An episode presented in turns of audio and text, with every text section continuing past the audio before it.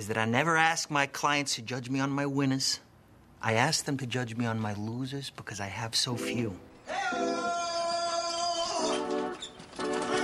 What's up, bitches? Tell them to bring me my money.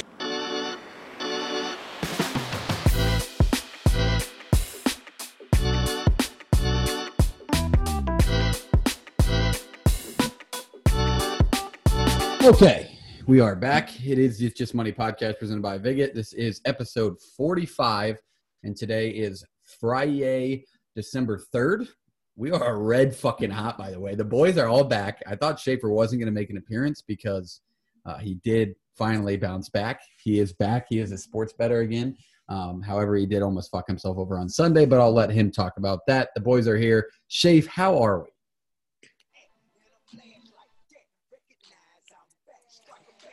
Good thing everybody can hear that. Yeah, that's like the most quiet music ever. Can you- Ah, damn! Did it not like play super loud? That's a bummer. God You, damn like, it! Totally ruined that, whatever you were trying to do.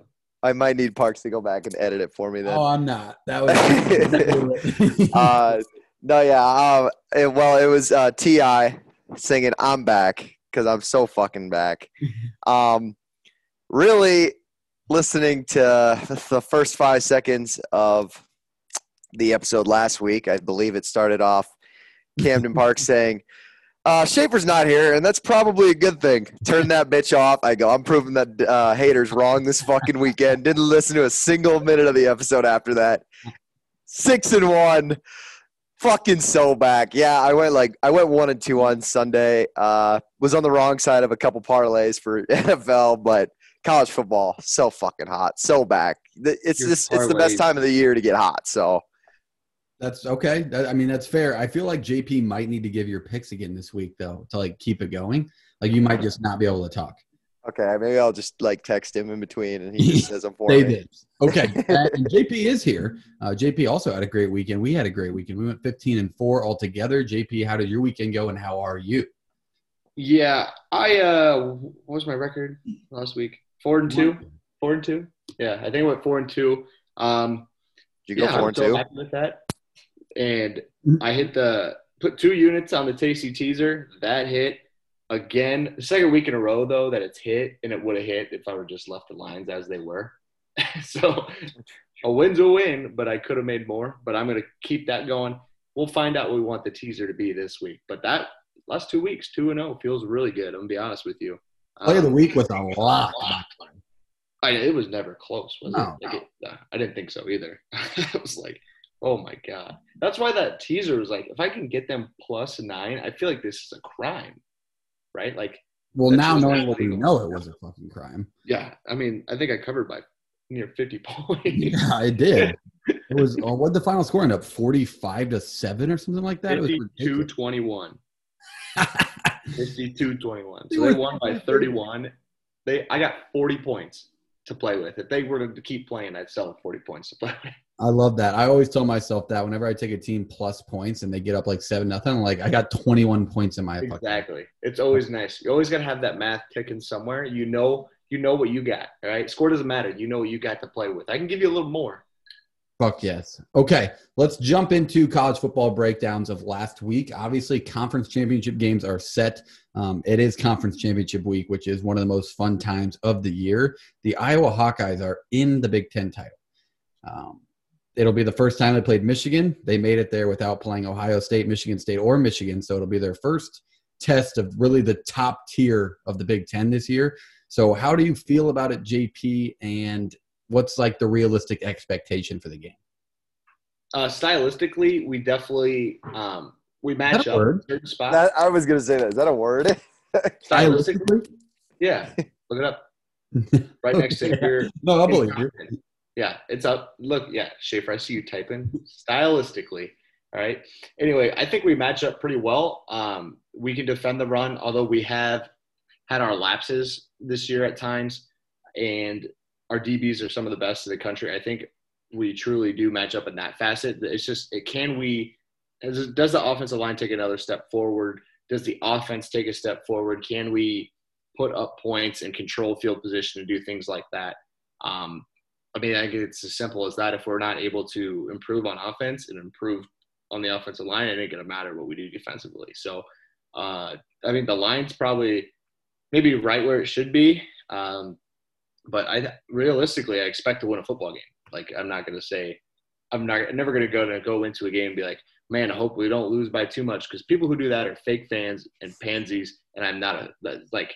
I want to win a football game. That's what I'm going to. The nerves will set in tomorrow when all the other games start. But realistically, I, I think we have a chance to win a game. I don't think that's crazy to say. I think it'll be. We've stopped good rushing attacks in the past throughout the year, and we've also you know had our lapses with them. But man, I don't know. I I think think everything you said is fair, but I feel like I got chirped a little bit in there because I've said that a few times. The I hope we're just competitive, but I feel like what you're you're not playing for a conference title. Like if you're ten and two, you shouldn't be saying that. Okay, I get what you're saying. Yeah, yeah. Got it. Got it. Okay, Schaefer. Um, what about your end? How do you feel about the Big 12 title game? Um, obviously, Iowa State's not in it. Iowa State's losing a lot of people. Uh, where do you feel after season thoughts for Iowa State? I mean, the season's not over yet. I mean, we're you- still gonna play one more After game. your main season, you're ranked sixth, and you're going Uh, play in the Camping World Bowl. Where do you actually reel it? Like, what's your thoughts? I mean, it was fine. The game went how I thought. I literally said, I think I texted the group chat that last weekend. I texted everybody. Iowa State is that was the most for sure, and I didn't even take it because it's my team. But that was the most most for sure bet I have ever felt this season. Like I knew going in that team wasn't losing to a fucking dog shit TCU team at home. Breece Hall played the game of his life. I mean, I think he had like 233 rushing yards and like four touchdowns or something. Uh, obviously, a little disappointing end of the season. I don't know. It's fine. It is what it is. I'm interested to see who opts in and who opts out for the bowl game. Uh, the bowl game is is what it is. I don't really care. I would like to play an SEC school. We probably will in that Texas Bowl um, that they play in Houston, and hopefully we can see some young guns. And uh, yeah, I'm kind of I'm appreciative of what the senior class did, but I would kind of wish some of them would opt out so I can see some new faces and see what we got going for us next year. Um, Right. But uh, I forgot what I was. Oh, the Big 12 title. That's what you asked. Yeah, I, I forgot what was the second question you said. Uh, yeah, no, I'm pretty excited about it. Obviously, I think Baylor's kind of a sham, but I'm impressed with how good Oklahoma State is. Um, I thought a rematch between Oklahoma and Oklahoma State would have been really exciting, but at the same time, I didn't want those fuckers to win last weekend, so I was happy they lost. So I guess I get what I get, but we'll get into that game later. But I think Oklahoma State's pretty legit. And you mentioned a team in there in Oklahoma that obviously was a part of one of the biggest weeks in college football news I think I've ever been a part of. Lincoln Riley, the new head coach at USC, Brian Kelly, the new head coach at LSU. Just a ton of coaching movements. A Where- lot of Where's Matt Campbell going? I saw he was going to. I thought I saw he was going to Notre Dame and then USC and then he was going to be the Ohio State coach and then I saw Colorado State opened up this week. I thought he was going there and then Akron opened up. Oh, I'm sorry. That's right. Yeah, he's, he's sticking with us. I forgot. My, no, never mind. You Never mind. Us like we were Never being mind. No, it's no, it's fine. I'm not That's what I chirping just you guys. Just you know Nobody wants- everybody in general. wants the guy that went seven and five with the best team ever. Oh, really? Really? I'm pretty sure you would take us in a heartbeat in three fucking years, Jordan, when old man Ferentz is out the door. Oh, so I wouldn't take you right now, like what we're talking about. What? You would take you him. Said, you just said, I'm pretty sure you would take him in three years. That's not what I'm talking about right now. You said right now. This is when they're hiring. right You, now. if you were looking for a coach, you would take him right now. no, I'm not looking for a coach. I. That's when I'm. When you need a coach in three years, because you will. You're not going to want to promote Brian Ferentz. Oh, they is, will. he, is he going to get fired this Exactly what I year? expect to happen. No, Is No. he going to take a head coaching No. job? Is, no, they overachieved. That's like the opposite of what you did. oh yeah, that's what I thought. Yeah. Okay. Uh, yeah. Overachieve, underachieve. You know. Relying on our rival to get a big win for us against fucking Wisconsin. Hey, I'll backdoor into a title game all year long, man. I will never All right. apologize for being in it. Never. All right. Would you- would you- Here we go. Would you, if Oklahoma had to beat Oklahoma State last week, or vice versa, for you to be in? Would you? Be I- like, I "Oh, would. I'm here." I would, but I wouldn't be. I wouldn't be chanting "Ski ma" and being the biggest fucking fans of those douchebags. Hey, You'd have thought people were bleeding maroon and gold fucking. they were for 24 hours. Jesus Christ! Hey, I like conference title games. You ever been to one? Oh yeah. Yeah, last year. I hope you guys don't embarrass yourself. We did just fine. Yeah. Well, that's a Big Twelve. I rewatched that the other day, Shafe. I rewatched that. though. I think it was a great football game. It was a great game. It was yeah. Had a chance to win it, but Yeah, I watched. I think it was last night at like midnight. They had it on for some reason. It was weird. Um, but Oklahoma State, Baylor, yes. Iowa and uh, Michigan, big, and then obviously the big game. Nobody's talking about Georgia, Alabama. We will break that one down. That's gonna be a great game. But let's go back to the coaching. Lincoln Riley takes the job at USC, kind of a blindside move, especially after his interviews later in the year. What did you what, like? What do we think there? I don't. I'm not really sure. I get the move money wise. Like he's still a human being and he's still going to get fucking paid. Um, 110 million dollar contract is is ridiculous and something I don't think a lot of people would say no to. So I don't think it's a dumb move, but Oklahoma fans are not happy. I think it's a lesson to be learned for both Brian Kelly and um, Lincoln Riley. And I, I mean, Iowa State does this really well. If you want your coach to stay, you might want to fucking get your coach involved with decisions to be made. And what I mean by that is Notre Dame has been set in stone on all their rules all the time, and Brian Kelly has just been pleading for help recruiting wise and changing the rules and the GPA. And on the other side, Oklahoma did not tell Lincoln Riley they were going to the SEC. And that probably was like he's he's probably like looking at his team this year, and they can barely beat fucking Kansas. He's like, I got to take this team into the SEC in a year or two. Like, the fuck am I gonna do? We're I have the fourth, fifth best job in the conference, and he's like, I'm gonna move out to California and take the best job in that conference. I, I mean, me and JP have definitely talked about it. We both kind of agree the same way that we think USC is an overrated job, and that's an overrated fan base, but at the same time, I do get why he le- he left for USC and not LSU because LSU is a place where it's still going to be very tough to win. It's not necessarily the best job in the conference. It's probably top three, but USC, given the circumstances, is arguably the best job in that conference, and they gave him everything. So I don't blame him for leaving. No, I don't think it's a dumb move career wise. That's whatsoever. JP. Who who cares about the fucking USC job? Like, it, I just I don't get why you would want to leave a passionate place for a place that's only going to give a shit if you're any good. Like they. Like, I I do- feel like this I- became less about leaving, oh, like less about USC getting a new head coach and more about somebody leaving Oklahoma. But you I know what don't though? care that he took that job. Like he brings he brings an aura that like you know that first game it's going to be packed. I I would be surprised if we can quote card it or do whatever. You know that first game next year at home is going to be damn yeah, near two sold. losses into the year and nobody will be there. It's the You biggest. think he's going to have two big ass- losses? Or are we just Hmm. like forgetting how bad they are the last couple of years? Exactly, but he gets the guys. The guy can recruit. There is no ifs, ands, or buts about it. We've seen the success he's had at the quarterback position and developing that position. I mean, I would be it would be dumb to say the guy won't win ten games. Maybe his first year, maybe not. I although I think he probably could. By year two, there's no reason I don't think. We're also talking about the Pac-12. yeah, exactly. And he don't play. They don't play anybody. Yeah, I, I just I don't know. I don't I don't care about the Pac-12 football stuff. Like, and especially if you're talking about like a guy who went to a school that was handed the keys to a car and just don't crash it, and he just kept it in the middle of the lane. Like that's all he did at Oklahoma. Like it was already in steering in the right direction. He never took it up higher. He didn't push it down lower. Like they're still riding the same level. Yeah, he had a chance to take it higher with that Mayfield senior year. I mean, they should have beaten Georgia, but I guess I yeah.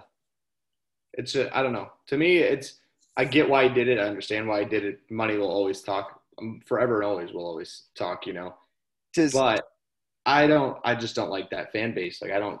And I'm not even sure if there is a fan base out there half the time. So let's we'll say see. side, side note: Does anybody else think?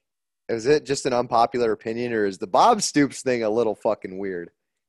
Oh, it's weird. it's weird. Dude, Like, the fir- dude's okay, on first of all, first of all, call. yeah, I know. Well, he's you know he's got an office in Oklahoma. Oh yeah, did you see? He is, still has a coaching of him office. Throwing was that actually him throwing? I don't. That that could be anybody. That I saw that when he, they Fucking threw the stuff out the window. No, I just think like first of all, you're not the best coach in Oklahoma history. history. It's Barry Switzer. So let's get that straight. You're acting like you're God, and you're gonna keep this program intact while shit's hitting the fan.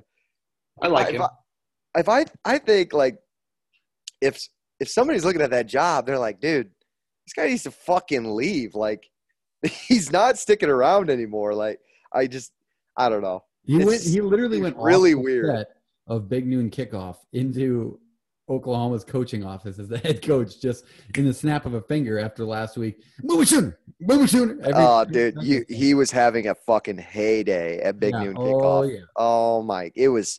I wanted to throw a beer bottle at that dude's head. Yeah. I like Bob. I like Bob Stoops. yeah, I, I we do. know you do. I was just saying, like, Bar- people forget Barry Alvarez did the same thing in Wisconsin. no, yeah, coaches have done it before. I just think it's. I think it's weird in, It's in weird. all. It's weird. That's like if like Bo Pelini were to come as the interim coach. If, Yeah. if uh, No, it's like if Osborne did it.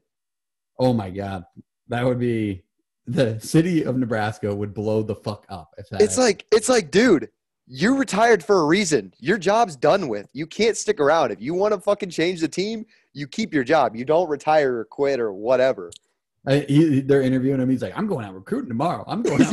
and he is. He actually is. He's going to people's houses.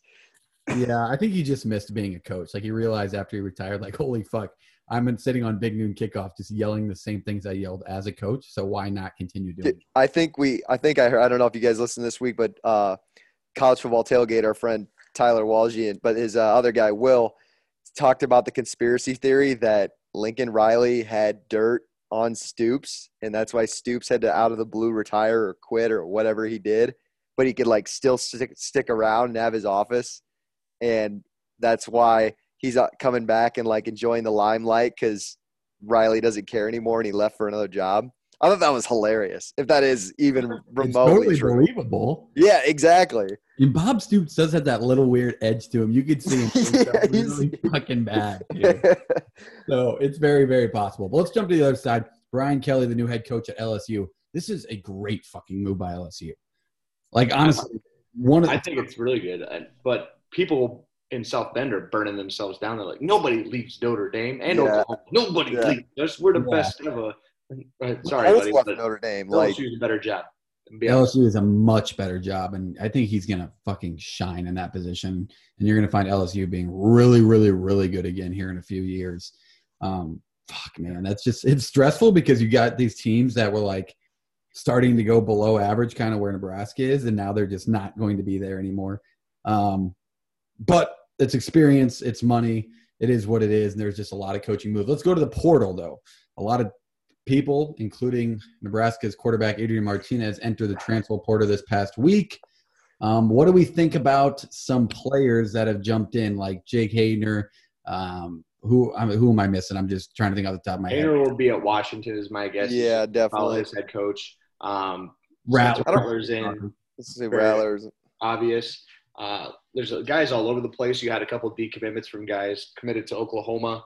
Uh, the the Malachi, whatever five star from Southern Well, they've already. I think most of them are already switched over to USC. Yeah, that's what I'm saying. Is he was an Oklahoma commit, and he went with Lincoln Riley and stayed home in Southern California. I think there was a stat that said there are 400 and some FBS level uh, people in the transfer portal transfer portal since Monday. Like it's an ungodly amount. Like it's unbelievable. That's just You the, could- that's the name of the game team. now. Yeah, that's just kind of how it's become. It's become like if your team's if you're not playing as much as you want to, or if your team's not as good as you thought, they just jump to the other. But I gotta ask, is like, I just don't. For as much rich history as Nebraska has, your all-time leading scorer or whatever it was, I don't. I saw it on Twitter today. For him to just to just leave like that, I don't know. Ah, What does I just what does that say about the program right now? And obviously, you look at a guy like Wan'Dale Robinson, who's Well, there's other facets, and it's it's all a toss up, and nobody really knows the exact reason. But there's a lot of talk from from very under the radar, credible sources in Nebraska that um, it was kind of a part of the deal to keep Frost, is he had to make a change at the quarterback position. Um, so I think it was a little bit of a push. But you know what though? If I I I think Martinez will strive. I could see him being. I think Klieman will put him in. I hope he doesn't go to K State because I can see Klieman putting him in a really efficient offense to use his legs. Thriving. That's He's a- yeah, He's that, a fucking stud. It doesn't. that would terrify. Tennessee or K that's- State. that's where I'm going with this. I think it's a Scott. I think Scott Frost is setting his quarterbacks up for failure more because I mean, look at Smothers this weekend. He was fantastic for three quarters, and Frost is just putting him in bad situations to make plays when it's his first start, and you've been running the ball well all game. There's just now- some decisions in there that you can't take away put on Frost. Like that last throw, there was nobody within fucking 15. I I understand that, but know your quarterback's limitations and just I don't know. I Here's, I think- here's your stat on this. I had it kind of weird. Since Monday morning, there are 284 FBS and 213 FCS players that have entered the transfer portal. So around 497 total. There'll be way more than that eventually once the season's all said and done. It's free agency now. Just go Yeah. get you what you need. Like I need this, I need that. Let's go get one that can play now. We'll recruit to bring in later. Like it's and it's unbelievable. But it's a lot of movement, and it's it's some of it's shocking, some of it's not. Like Rattler was the least shocking news ever. Where do you guys think he ends up? I would have to say a Pac-12 school, but I I don't know. he's from I don't out know. there. Yeah, Yeah. I could see that. Um, it ain't Arizona State. I can tell Yeah, you. yeah. I UCLA is my number one thought in there. UCLA. Yeah, ETR is still a sophomore though. yeah. I was gonna say, isn't he young? Yeah, so he's gonna be around. Uh, Oregon, Thought- like He's he's probably better than Anthony Brown. he's I better mean, I than don't- Anthony Brown. Yes, like, for Anthony sure. Brown's not I don't know very what good. Oregon has under Anthony Brown up there. Um, I thought they had like a five-star quarterback possible, behind him, but I, I, haven't really looked at it that hard, but I, I know for a fact that that would be a good plug-in. I could see What- him going ACC, like if he, I don't know. Any chance he goes like Mountain West?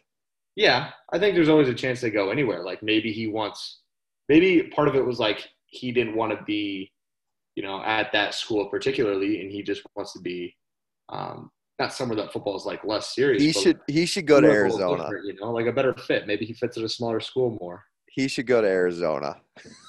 He would be the shiniest turd in the pile of shit out there by a million. Um, okay, let's jump to something else.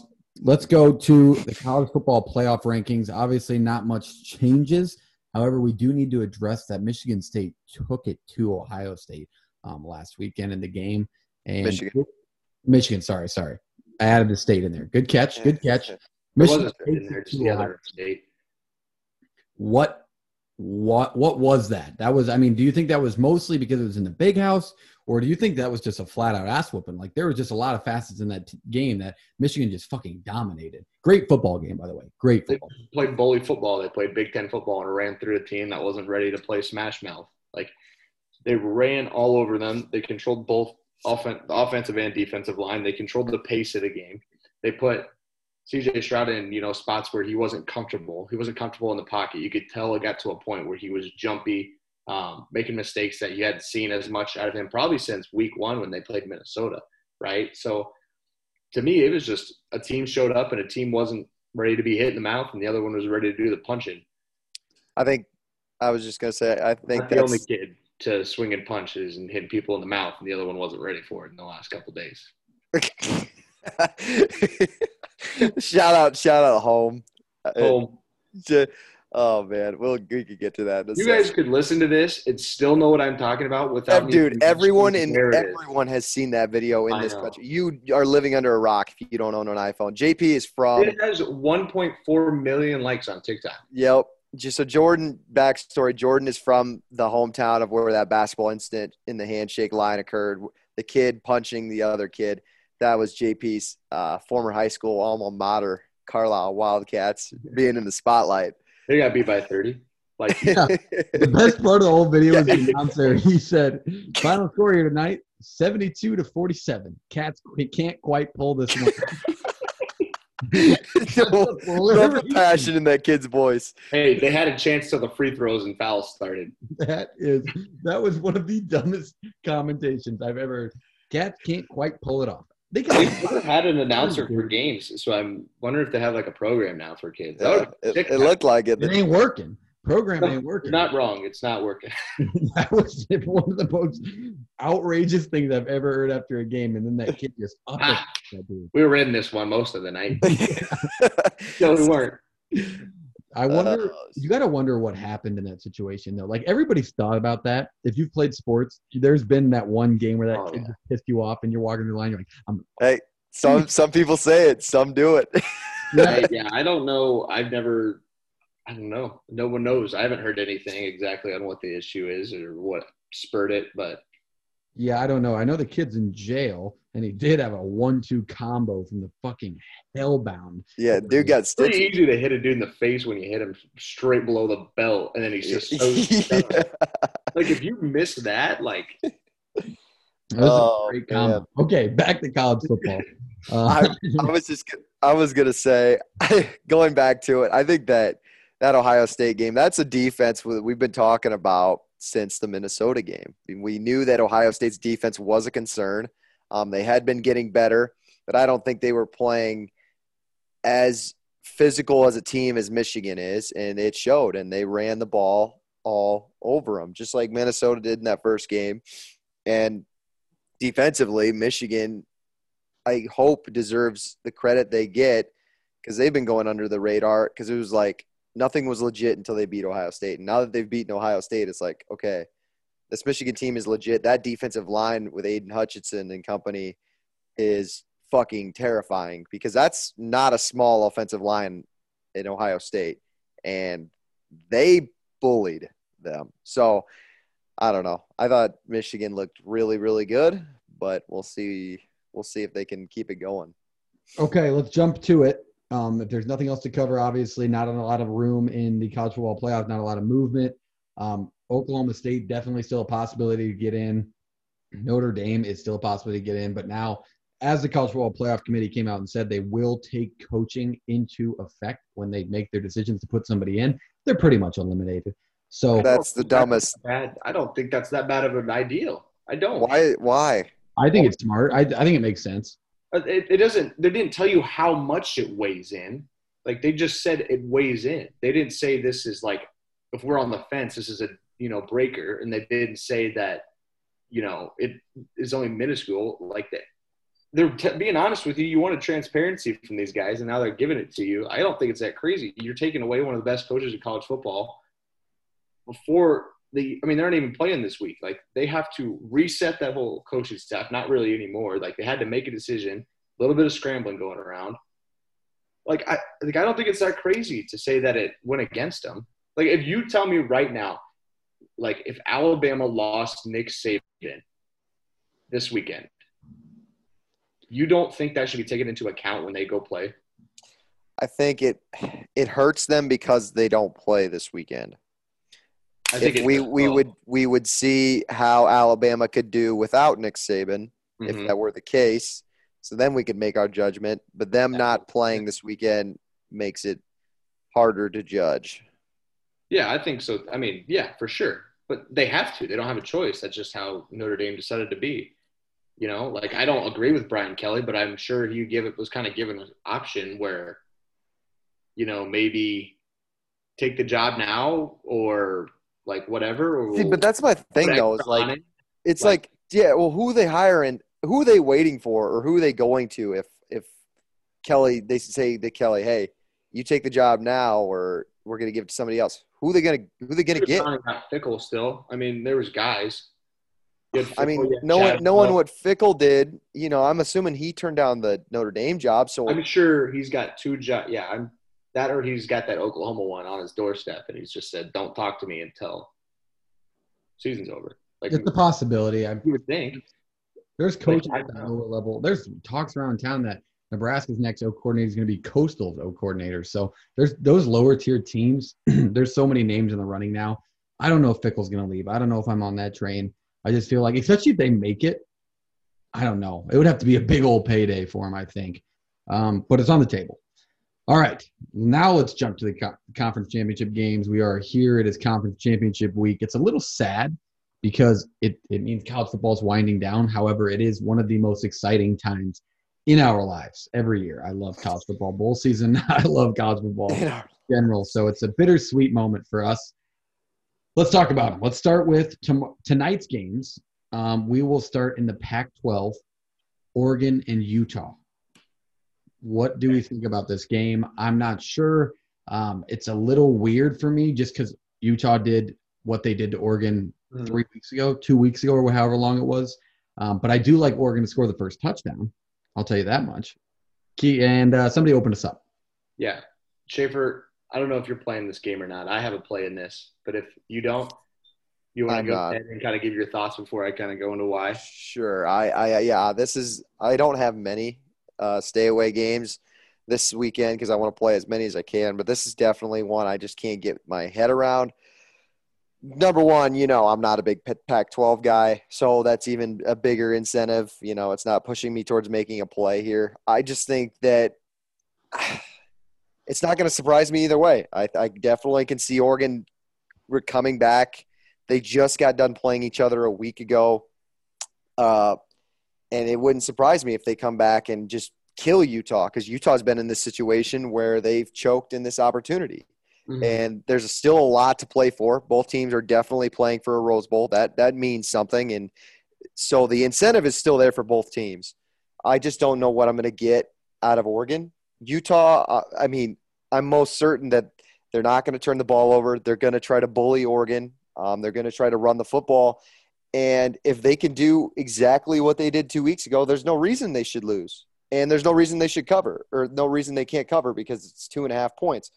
The fact is, I just don't know. Is Anthony Brown going to turn it around this time around? I thought he's he played just terrible. He was horrible in that Utah game. Um, and I, I just don't think he's the type of guy to really flip the switch. I don't think he's that good. Um, so if I had to lean something, it- I just don't see a reason Utah can't do it again, especially the way they've been playing since they made the quarterback change. Mhm. Um, but then again, it is Oregon, and their Cristobal is a great coach, so who knows? Yeah. So for me, it, it- there's a couple things that go into this. I'm playing Oregon plus three. Um, a couple reasons. Reason number one, when you look back in the history of the Pac-12 and the Pac-12 title game, every team that has had their either been favored and chosen to win or had a chance to do something big and win the conference title chokes it and pisses it down their leg. That's just what this conference does. You look back to last year. You look back to the year before. I mean, it was Oregon last year. It was Utah the year before. So this has happened multiple times, and I, so I'm just going to play with that trend that the underdog will win that. Uh, I think Oregon, yeah, walked into an absolute, you know, fire breathing dragon when they went down and played Utah in Salt Lake City. I don't think that happens twice. I do think you're still looking at a very good Oregon team, right? Now they do have a blowout loss and they got a bad loss to Stanford, but I think this defense is really solid. I think they'll come around. Um, Rising's good for Utah. They've gotten better, but like that was such an uncharacteristic game for Utah. Like they struggled with Colorado last week. They've struggled with Arizona. They've struggled with other teams. They've struggled with Oregon State and like so like there's a lot of things into that. I'm thinking maybe one game at home it's such a hype situation that was like too much and Oregon didn't show up and that's fine. But Oregon responded last week and beat Oregon State. You know, they've they, for most of the year they've kind of done what they're supposed to do outside of small things, but I just think this is a spot where you take the team that's an underdog that just got, I mean, absolutely piss pounded a couple weeks before on the road and looking for a revenge spot. I also think if you're looking at um, coaches, I think Cristobal has been very good in these spots throughout the years. And so I'll just take the plus three. I think Oregon wins this game. Is Uh, is the offensive coordinator um, coaching for Oregon? I, I don't remember his name. Is he coaching in this game?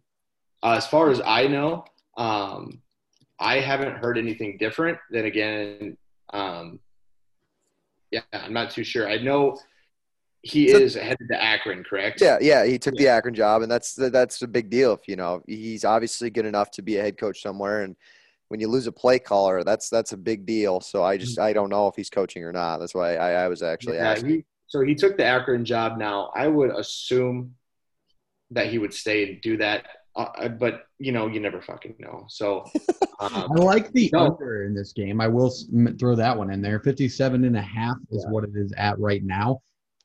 It, it has gone under Oregon in the last five games that they've been an underdog. The under is four and one. Mhm. Um, also, you got to look at the last time these two teams played. It's 38 to seven.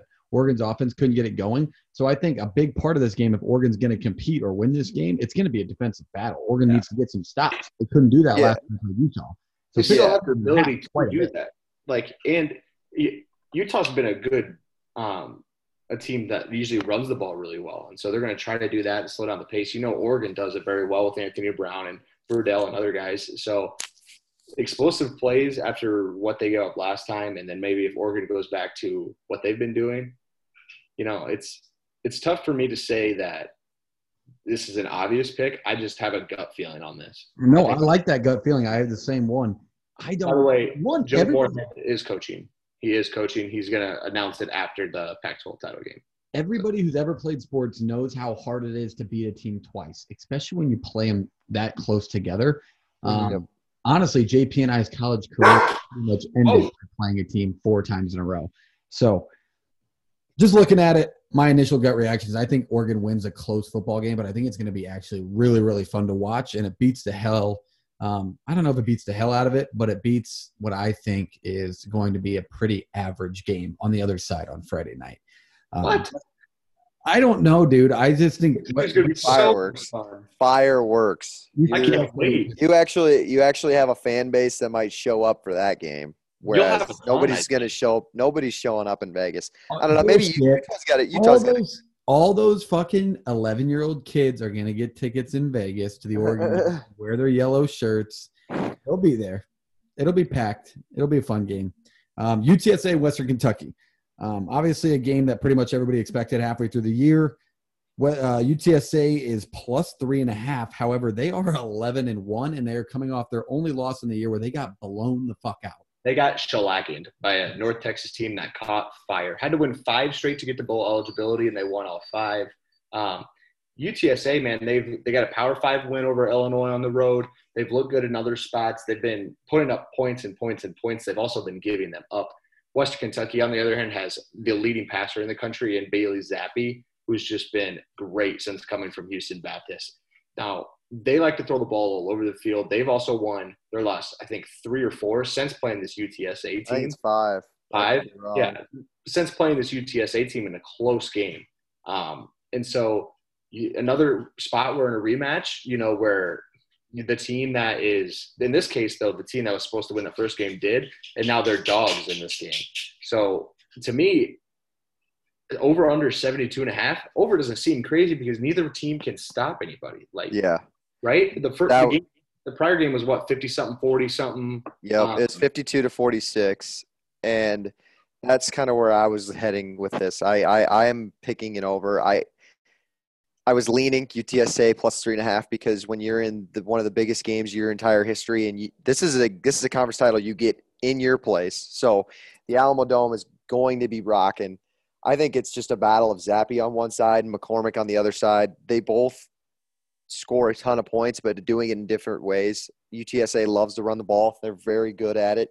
And Western Kentucky, like you said, JP, they throw the ball through the air. So it's going to be kind of a battle of opposites, but at the same time, they both know how to put up points. The over is eight and four for Western Kentucky. They've put up 42 points in five straight games. 72 just doesn't seem like that much to me because I think both of them could get to 36 if you just you kind of think of it that way. So Well, last time they both Well- damn near it was uh, it was 98 was the Yeah. total. yeah, 52 to 46 was the final. 98 fucking points the last time these two teams played.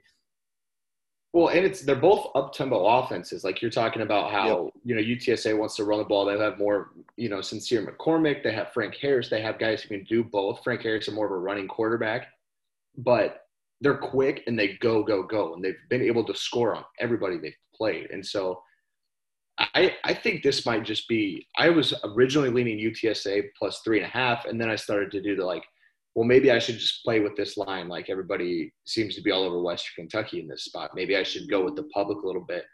I think if I'm playing this, I think I'm just going to cheer for a great football game on a lot of points. So I would agree with the over there. Um, Art, I'm unanimous over. surprised you're not more into this game. This is your kind of football game. This is, I mean, high flying offenses. There's a lower tier game that I am excited Okay. for. All right, never mind. There's a We'll- we'll very, get into that. very But much much I- lower tier game. there's no way you don't like get excited for this game. If you're a real college football ge- fan and not a casual, this is the perfect game to kick off college championship week with. Yep, and I love that it's on Friday. Honestly, sometimes I forget that there's a couple of conference championship games on Friday, but it just revs my engine to know I have something to do. This is is this like the an all name like all nickname game too? Hilltoppers, Roadrunners, because I think Road. I Roadrunners. believe so. Great mascot game. That's Great a good point. Great mascot game. That's a very very Big good. Red, the Blob. The big red ball. The Yeah, big the red blob. blob. Whatever. I love it. I love it. Okay, you got the plays for the two Friday night games. Now let's jump to Saturday. Let's start with the lower tier games, um, and then we will work the way to the more important ones. Or well, they're all important, but They're all important, way to the bigger name ones. Um, let's start Utah State and San Diego State on Saturday. San Diego State is minus six, and they public is on them fairly heavy. Seventy-one percent of the public money is on San Diego State minus six. Um, it's a two p.m. game. I don't know. I think I would be with the public here. Um, Utah State's kind of a sneaky team, a team I didn't really expect to see in this spot, um, but they have won a couple of games this year that got them there. So I'm, I'm just not sure. I just know San Diego State's a damn good football team. Um, so I'm not sure why this line is at six. Yeah. So, Shafe, if you remember right, remember Logan Bonner from Arkansas State? Yeah, oh, Yeah, yeah. he hit off him a ton last year. He's quarterback there at Utah State. Ah, Made some plays. They've got um, they've they've played better football. Like they kind of got off to a hot start to start the year. They kind of slowed down and they got back into gear. Um, and after, but they got pissed pounded by Wyoming, a team that can't score, and then they beat New Mexico the next week. So they've been putting up points. They've also kind of given up points throughout the year. I think that's why people like the San Diego State team and that why that line has kind of climbed because you or San Diego State runs the ball, controls things, runs the ball like and plays great defense, like incredible defense. If you just look at how many points they've given up, they gave up 16 last week to Boise State, 20 to UNLV, 21 to Nevada, high flying offense, 10 to Hawaii, and it's to me like it, it's just a defense that will show up and a team that may or may not show up in Utah State, just with on both sides. One's more balanced, the other's not. Now, I think I like an under here more than I do a side, just because six is not necessarily where I want to be with a team that can't score. So it was at 50. I think it's crawling down now. So like under 49 and a half. I could easily see this game 24 10, 24 17. Just be done with it, you know. It's Um, 49 and a half right now. Yeah, so I'd like I'd like the under here for sure. Um, both teams are seven and five to the under. They've been under more than they have. Um, excuse me, yeah, they've been under more than they've been over this year. And and also, if I win this, I get four points in our preseason uh, conference championship pick. So lean San Diego State and take the under. Love it. Schaefer, what do you got on this game? This is just this is the other game that I got to stay away from me. Two teams that just don't really think very highly of. I'm not going to watch this game. I'm going to be all honest. I don't think this is a very very boring game to me. However, um, I would take San Diego State if I were to give a pick. Uh, Utah State's two weeks removed from just getting slacked by Wyoming, who's a pretty disappointing team this season. Um, you just don't know what you're going to get out of Utah State, and they've had some pretty unconvincing wins against a three-win Colorado State team who they should have lost to, and a four-point win against a very bad UNLV team. So, and only putting up 35 points against a New Mexico State team. So I just don't think that they're going to have success on the offensive side of the ball against a really good San Diego State team. And I think that San Diego State could win this game like easily, like JP said, 27 to 13 or something like that, and cover the You numbers. could So see you could see twenty to thirteen, like things like that. And I think it's just an insane possibility. So I would lean under here, but it's conference title week. You got to have all the games on Schaefer. That's the only thing I'll correct you on. Facts. Um, okay, let's jump to another game. This is the one I'm excited for, and I think it's going to be an electric factory, and it's coming from the MAC. NIU and Kent State, these teams are going to score the fucking football at will. Both of these teams absolutely sling the football around. They both average, they both put up 400 yards a game passing. They both give up 400 yards a game passing. It is ridiculous. this game is going to be fucking electric, and I cannot wait. And I love NIU plus three and a half. I haven't got seen one play. What? that was the one play that I did not put on my action just so I could talk about it now. I Hmm. love the Huskies plus three. Okay. I I would just say you got to look for Rocky Lombardi and like what his status is. I know he didn't play last week, and who cares if they lost last week? If we're being honest, it didn't mean anything. It's just like the UTSA side, right? They already knew where they were going to be. If you're, you know, looking on the other side, I think Dustin Crum's the better quarterback. Uh, guy's been very good. They've challenged themselves all year, so they're seven and five with losses to um, Notre Dame, Iowa, and Texas A&M. Correct. So three really, I mean, honestly, not bad losses at all. It just, man, 74 and a half. So it's two points higher than that Conference USA title game, and it's inside. Yeah. And but the only thing that scares me is they've, you know, NIU runs the football really, really well. Not that Kent could even fucking defend anything, but if a team starts to hit a groove running the ball, and that's the only thing that would scare me away from an over. But I would say I I don't like three and a half with Kent, but I would play Kent at three if I'm being honest. I think just the better quarterback, a more high flying offense, and they've shown more life on defense than NIU has, which isn't saying much, I know, like at all.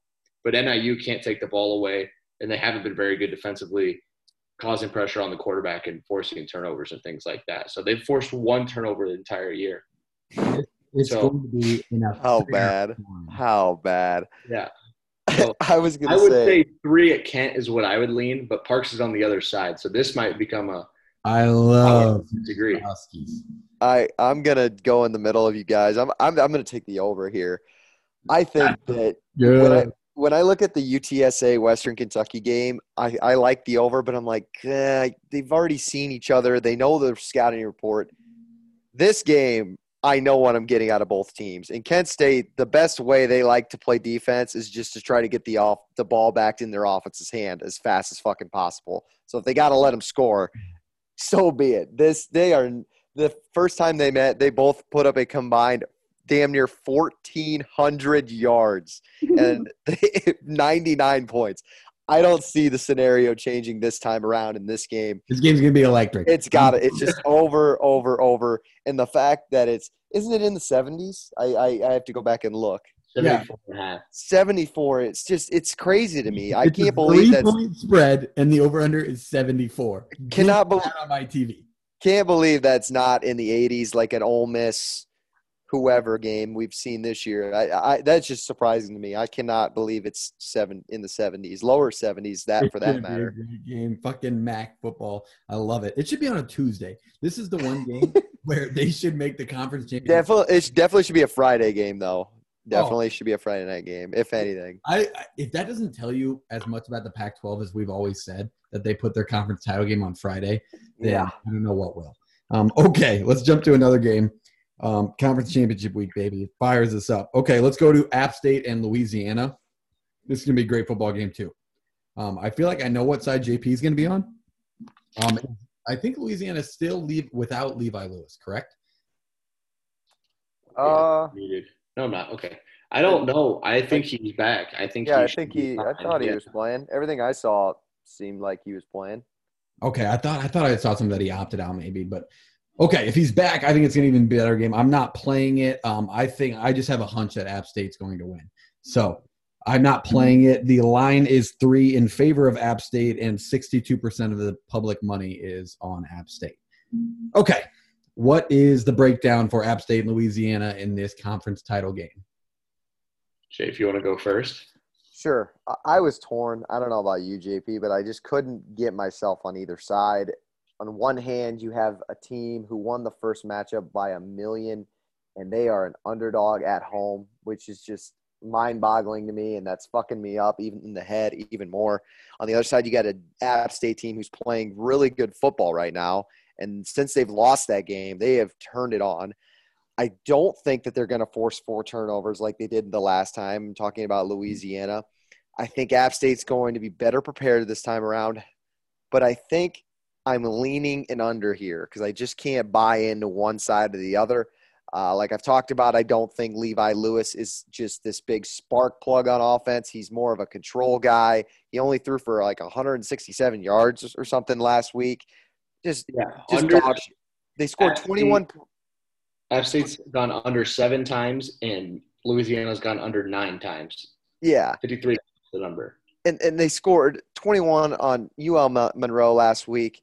I think you know, you got to wonder if Napier leaving is a distraction as well. Um, I know he's coaching the game. I know he's a really good coach, and I know that his players are going to want to play for him. But Mhm. you never know. You know that's got to be roaming in some of those guys' heads. Except Louisiana does only give up 18 points a game. They forced 20 turnovers and 34 sacks this year, so the defense is going to be there. Hey, And State's- it's crazy. These teams are so similar, dude. yeah, I was, so and, and App State's last thing I was just going to say, and App State's defense is giving up 14 points or less in the last four games. So the defenses are both just really, really, really Yeah. good. I don't see why I'm not playing it under here. Yeah, I would I would lean under as well, man. And you know how big of a homer I am for App State. But the only thing that has me not taking him with this line movement is that fact that Napier is at home. They've been very good at home. Um, and it's his last hurrah with a team he built with the senior class that kind of been his baby there the last couple of years. And so that's the only thing keeping me away from that spread. Or I would play Yep. App because I don't think they same thing with Oregon. I don't think they get, you know, pushed around and bullied again. I don't think you know the run game with Cameron Peoples and uh, Nate Noel and Chase Brice all in your backfield, they don't get bullied twice, right? Yep. And so at the same time, they may not get bullied, but they're not going to score a ton. I don't think they're going to light up this defense. I say I, I don't love Chase Brice either. I, I don't love either quarterback in this game like I have um, in the past. It just I'm just not impressed by either one of the two. It's a super even matchup stat wise too. Like both of these teams, they defend well against what the other team does really well. So it's going to be really interesting to see how it plays out, and the fact that they look so even on paper. It really just depends which one of the teams shows up and plays with their identity. Yeah, So I would say lean under. yeah, I, I think that would be the only play I could see too. I have 53 and a half right here. Um, yeah, that's what I saw too. moving down from what it opened at. I saw 54 last week. Um, well, earlier this week, I should say. Um, so it's definitely moving in that favor. I would like App State to win the game. I don't know why. I feel like Louisiana was kind of that letdown team. Um, just when they lost Levi Lewis, kind of they just fell off the map for me. But they're again, they're 11 and one. So how, how much of a letdown can that be? I just felt like they would be more in the national spotlight. But at Yeah, 11 I- and one, and you're not. I'd buy a App State Sun Belt Championship T-shirt if they, you know, sell them.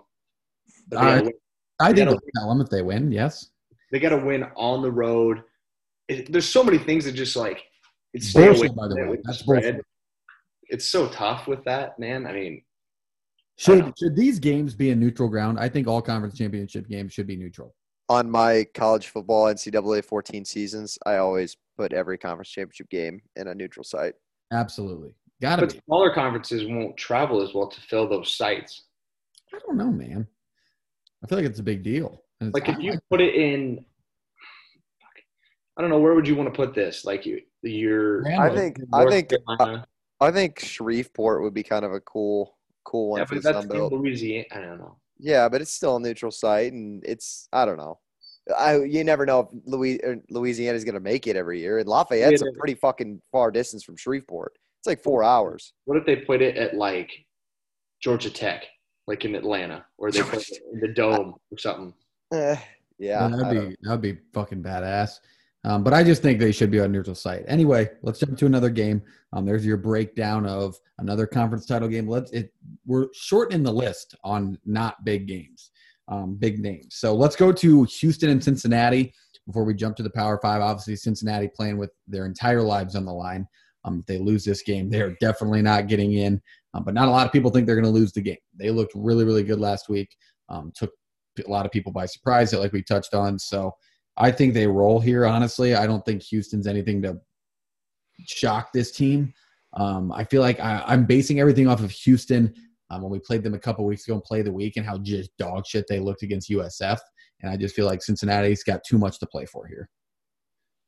Yeah, Yeah, there is a lot to play for. And the one thing that would kind of scare you out of um, taking Houston, if you were like on that side, is the world is on them. Everybody is. Like an 11 1 Houston team that I do think is ranked way lower than they should be. But they have good reason because Houston ranks in the top 10 in most defensive categories, just like Cincinnati. In fact, they're better against the run than Cincinnati has been. The offense has been good, but not as good as Cincinnati's. It's to me, it's the two teams that look very similar, one just has more talent. I think that's why a lot of people are on Houston is the simple fact that 10 and a half is a lot to be given a team that mirrors Cincinnati pretty well, right? You Um, you see 71%. I see 71% of the public money on Houston plus 10 and a half. Yeah, it's a lot. It's I I have anywhere from 65 to 73 is what I've seen. Yeah. It's a lot. It's it's unbelievable. So that, that's why I'm like, man, the public. This just feels like the public knowledge of people who they're being told to do something. They don't watch a lot of college football. They're just being told Cincinnati's not that good, man. They've been almost beat a couple times, and then they're like, oh, Houston, they're 11 1 and ranked like 10 and a half. Like that's you know what I mean? That's yeah, that's definitely what's happening. and I don't, dude, I don't even think it's that crazy to say under because Fickell has kind of controlled Houston in the past and what they've done offensively. And Houston plays really good defense. Like, why are we thinking under in so many of these conference title games other than the two obvious ones? Uh, the only one I don't like the under will come up later, and that's just because of the how the game has gone in the past. But 52 and a half for this game.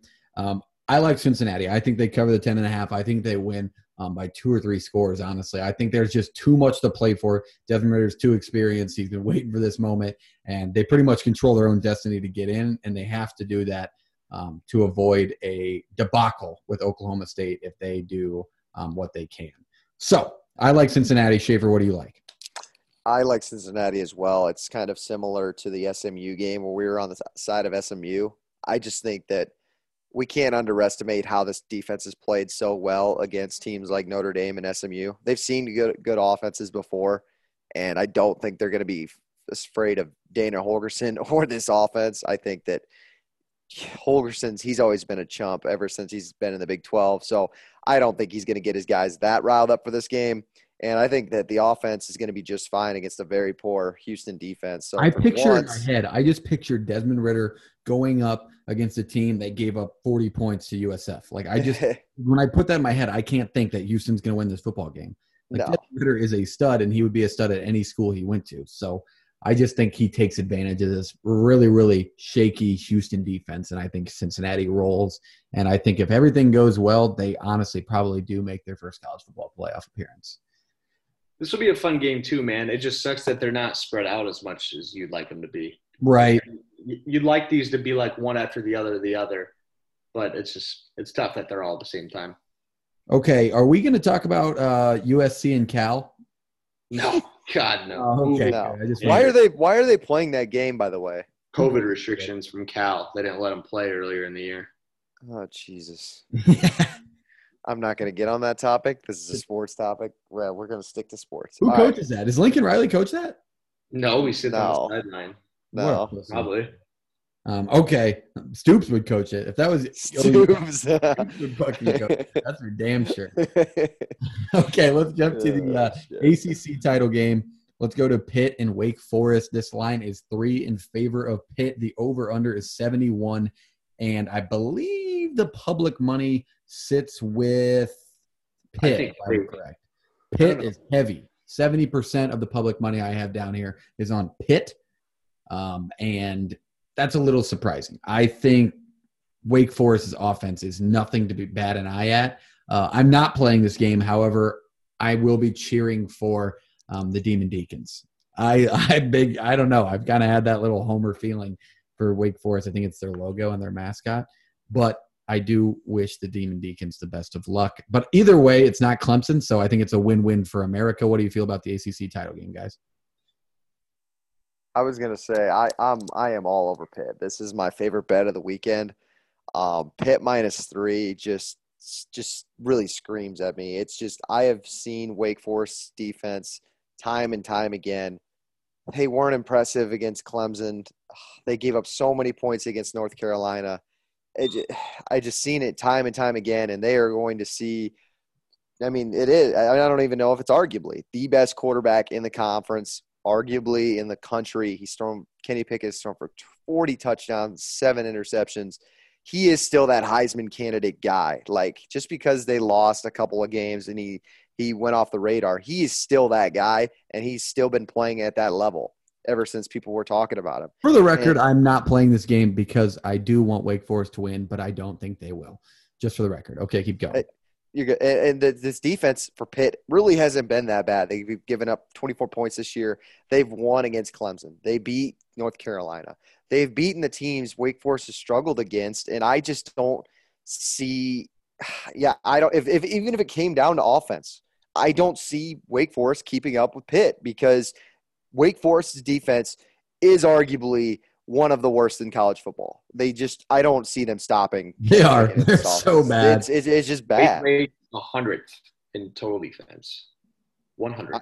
I was going to say outside of the top 100. I, that's interesting. Okay. Let's keep breaking it down. JP, I know you got to be on Pitt. I know you. I'm on Pitt. Yeah, we're gonna. I'm dying on that hill. Um, put if you haven't done this already, not that any of us have a Heisman vote, but Kenny Pickett should have your Heisman vote, and I don't want to hear an argument for any other offensive player.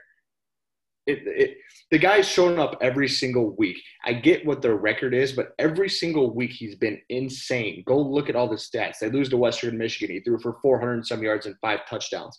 They are in close games with people. He's thrown for 350, 400 yards. The guy is an absolute animal. He's earned it. He's a great dude. He's playing for Pat Narduzzi, who's a defensive coach, and he's putting up these kind of numbers. Give me a break. I mean, that guy should easily be in New York, if not the favorite for the Heisman, but he doesn't wear fucking numbers on his helmet in scarlet and gray, so nobody cares about him. But that's another Yeah. story. Like, it, to me, like Schaefer hit it right on the head. Like, this is a conversation we've had about Pitt a lot this year, and, and same for Wake because we've been on Wake before this year, and we've been. I think we've ranked them pretty accurately in our opinion. Um, but Pitt, man, they can put pressure on the quarterback. They don't give up anything on the ground. They're going to force Wake to be one dimensional through the air, which Sam Hartman has been very, very good at. I'd like to add, like he's been very good through the air. They rank 11th at 315 yards a game. Pitt's given up over 260 a game. So there's a weakness. If Wake wants to win this game, there's your weakness to exploit. But the defense can put so much pressure. And you saw what happened with Clemson and Wake when they were able to put pressure on the quarterback. They rattled him a little bit. You know, offense started sputtering. On the other hand, Wake's defense isn't going to do that to Kenny Pickett, an experienced guy who's been in big games before, who has a better offensive line in front of him. And quite frankly, the Wake defense isn't as good. So I think I and bring that line down even more. It started at three and it's come down to two and a half. If people want to stay on Wake, go ahead. I'll take two. Um, but to be honest with you, I just see this as that. Now, I could be reading this wrong. Like, let's be honest. I could be reading this wrong, but I don't think I am. And so That's- my biggest play of the week will probably be on Pitt. So, Yeah. um, I need Pitt to win for four points in our conference. yeah, I was going to say, we got to touch Yeah, that. so why aren't you rooting for him? I just I don't know. I've always had this little homer feeling for Wake Forest. I remember back when Nebraska played them back to back years in Lincoln and then at Wake Forest. I don't know. I've I, I think I'm just in love with their branding, so I have a little bit of a boner for them, and I, I'm apologize to the fans because I'm like blinded by it. I just I hope Wake Forest because they've been so like below average, below average, below average, and their offense is just so good, but their defense is so bad, dude. They are so bad on defense. It's unreal. That what they give up 70 points to Army earlier this year. Um, you're looking at They scored 30 to 70. 59. yeah, Yeah. it's ridiculous. So I don't know, man. I just I think Pitt wins the football game, but in my heart, I deep down I hope Wake Forest um, does. But what do we feel about the over under this game? I see 71 here. Yeah. I Um, mean, I think under, though, I think this is a game. You're a big under guy this week, JP. I don't know why. It's freaking me out. but uh, I just think this is one of those games where the defenses show up a little more than you're thinking. Like, this is the opposite of the other ones. Like, we've talked about UTSA, Western Kentucky. We're like, how do you not take it over here? Um, and then you look at um, the MAC game we were looking at, like, how do you not take it over here? I just think it's like the opposite of those. Like, this is where the defenses may show up a little more. Um, and two offenses that are not scared to just run and gun and go. But Pitt, like, they're not up tempo all the time. Like, they're still a normal offense. They still, you know, huddle up and they get all this their things set. And so I think that would be my lean as the under. And it's still up around 72 and a half or 72, 71 and a half, and it's coming down. So I can't be the only one thinking that. Right. Schaefer, what do you feel? Over or under 71? I just think for how bad Wake's defense is and how good these offenses is, I just, I, if I had to play it, there's no way I'm taking the under. So I don't know. I, I get why JP thinks the under, but I there's no way I would be kicking myself if I took the under in this game. And they I just think if one offense sputters, it really hurts. Like that's the problem with these big numbers, man. One offense Yeah. can't sputter at all, and I think Pitt's defense is good enough to make one sputter enough to keep it under. Okay, there it is. The ACC title game broken down. Picks are on the board. Um, boys love Pitt. I we talked about play of the week. We won't have one this week. Um, it's just too big of a week and, and too too many meaningful games. And we already got stuff on the line. We got the points on the line Yes. this weekend. Yes. So honestly, we'll probably have a couple of big plays that will be a play of the week type hype when it comes to bowl season. So I wouldn't say the play of the week is dead. I definitely wouldn't say that. Um, but it does sit at eight and four right now, I believe. Um, and one of the loss is on you fuckers for picking Army in the week where we gave you the so that one's on you guys. Yes, eight four, eight and four is what the Yeah, whose fucking pick was that? yeah. I'm the only one that won that because Boston College got beat by Florida State too. yeah, that was bad. Well, actually, we all won it with West Virginia against Texas, and yeah. um, Penn State covered against Rutgers, and the other two lost. So let's jump to bigger games now, though. Um, let's go to the Big 12. I Baylor, like how we threw the Pac-12 in the lower games. fuck yeah. yeah. Okay, let's go to the Big 12. Baylor and Oklahoma State. I want Oklahoma State to win so bad. Let's have some fun, pokes. Yes, I want Oklahoma State to win so bad, and I don't know why. I just think Baylor, I especially losing on Baylor last week minus 14 against a really, really, really below average Texas Tech team just fucking rubbed me the wrong way. So give me the pokes. Um, I love Oklahoma State to win this game. I'm not betting on Oklahoma State or Baylor. However, this is the game I was talking about. I will be taking over 46 and a half because you kind of saw what happened. Oklahoma State has a great defense. Don't get me wrong. Statistically, they're unreal. But Baylor does have the ability to score. And I do think they do that in this game. But I think Oklahoma State has the answer against a below average Baylor defense that let up 27 points against a really, really below average Texas Tech offense. So what I'm seeing here is 46 points, not enough. So give me over 46 and a half, and I like the Pokes to win. JP. I don't have. I mean, I don't really have a big play in this game. I don't like the line. I don't like the number Mm. it's at. Um, I think it's just tough to see when Baylor's looking to see. You haven't heard anything about Gerry Bohanon yet, and I don't expect them to say anything till Saturday when they have to reveal who they're playing at quarterback. And Spencer Sanders has shown up. Their defense has been really good, man. Um, and they've been really good on offense the last couple weeks too. So if you look at Oklahoma State, I think you see a more balanced football team. But I think Baylor, if they have Gerry, presents enough challenges to make this a close game. So that's why I don't like five and a half. Um, I think the under is too low. I would lean over in this as well, just because I think I just, I mean, I don't know. You look at the earlier game in the year, um, 24-14. I mean, come on, I think this is a chance that both teams kind of figured out their defense and they just go over a little bit. But if Gerry's not playing, man, I'm not. I would take Oklahoma State in the points. This is the one I don't really have a play on. I just don't like the lines at all. Like I don't. But don't you're have a Oklahoma State. line. I just I, want- want One of the State. biggest reasons I want Oklahoma State to win this game is I really want them to make the college football playoff. I think that team is deserving. The only loss that they have is on the road at a really at a They lose to? playing Jack Trice. Would they lose to? Yeah, that's right, that's right. Seven and five right. clones. That's right. Um, in a really good football game where they were competitive and honestly had chances to win that game. But I mean, I don't know. I just really want Oklahoma State in the college football playoff. So I'm I'm a big Oklahoma State guy this weekend. Schaefer, Schaefer, what, your conference, man.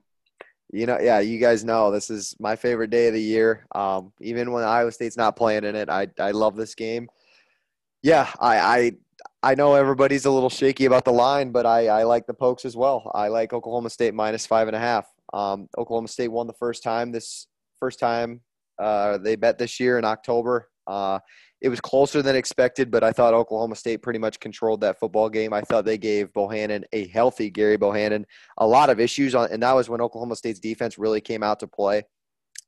And Gerry Bohanon is day to day, but I mean, I don't know if you guys watched the K State game.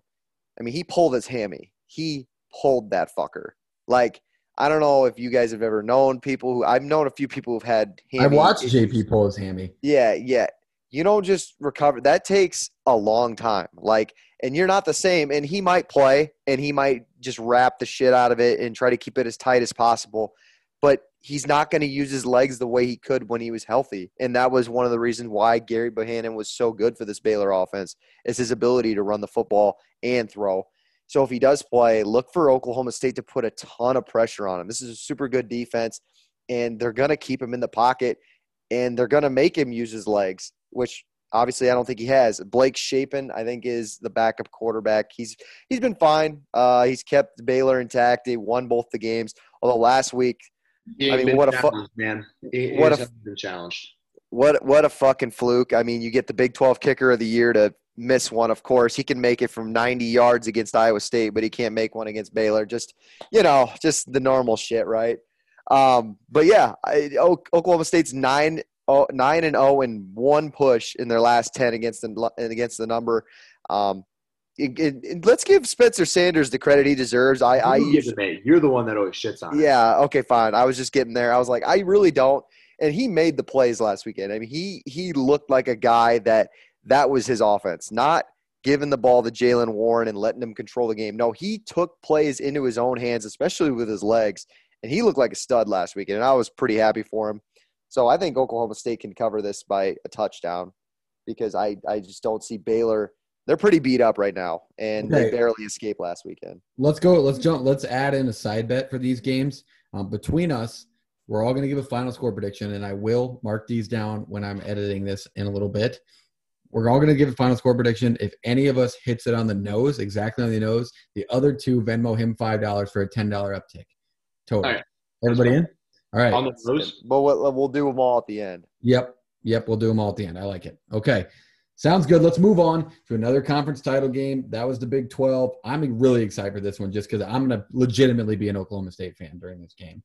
Um, so, always looking forward to the Big 12 title game. I feel like the next one we got to move to is the Big 10. Big 10, let's go to Michigan and Iowa. Iowa will be in the home blacks, Michigan on the road. I don't know what they're going to wear. They've been mixing it up this year. I bet you they wear uh, navy, white, navy. Um, so that's my guess. However, in the game, I ha- I am playing this game. I like Michigan minus 10 and a half.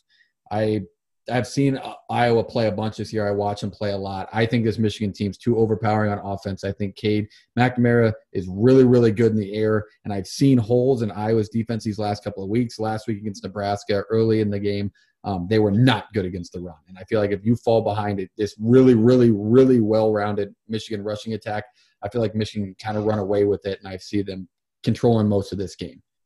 Schaefer. Yeah, no, I, I I'm with you, Parks. I I didn't I wanted to play an over. Um, I was really that other than the pick game, I was really hoping Wisconsin would be in this because the under in that Wisconsin Michigan game would have been the lock of the lock of the lock. Doesn't even matter what the number is. I was so certain that was going to be an under game. However, given what the game is now and who I got to pick, I'm going to probably take uh, Michigan and their number because I just look at the, like you said, Parks. You know the way Iowa won their football games this year is just strictly by forcing turnovers and teams making mistakes. And we're And also last- talking about a Michigan team that is coming off the high of all highs, like the highest of all And- highs. and that makes me a little nervous. Um, but I think that there's just a ton to play for for that team. They're gonna. I know beating Ohio State was a huge deal, but I mean they're playing for a college football playoff. Nothing's bigger than that. Not even your rivalry game.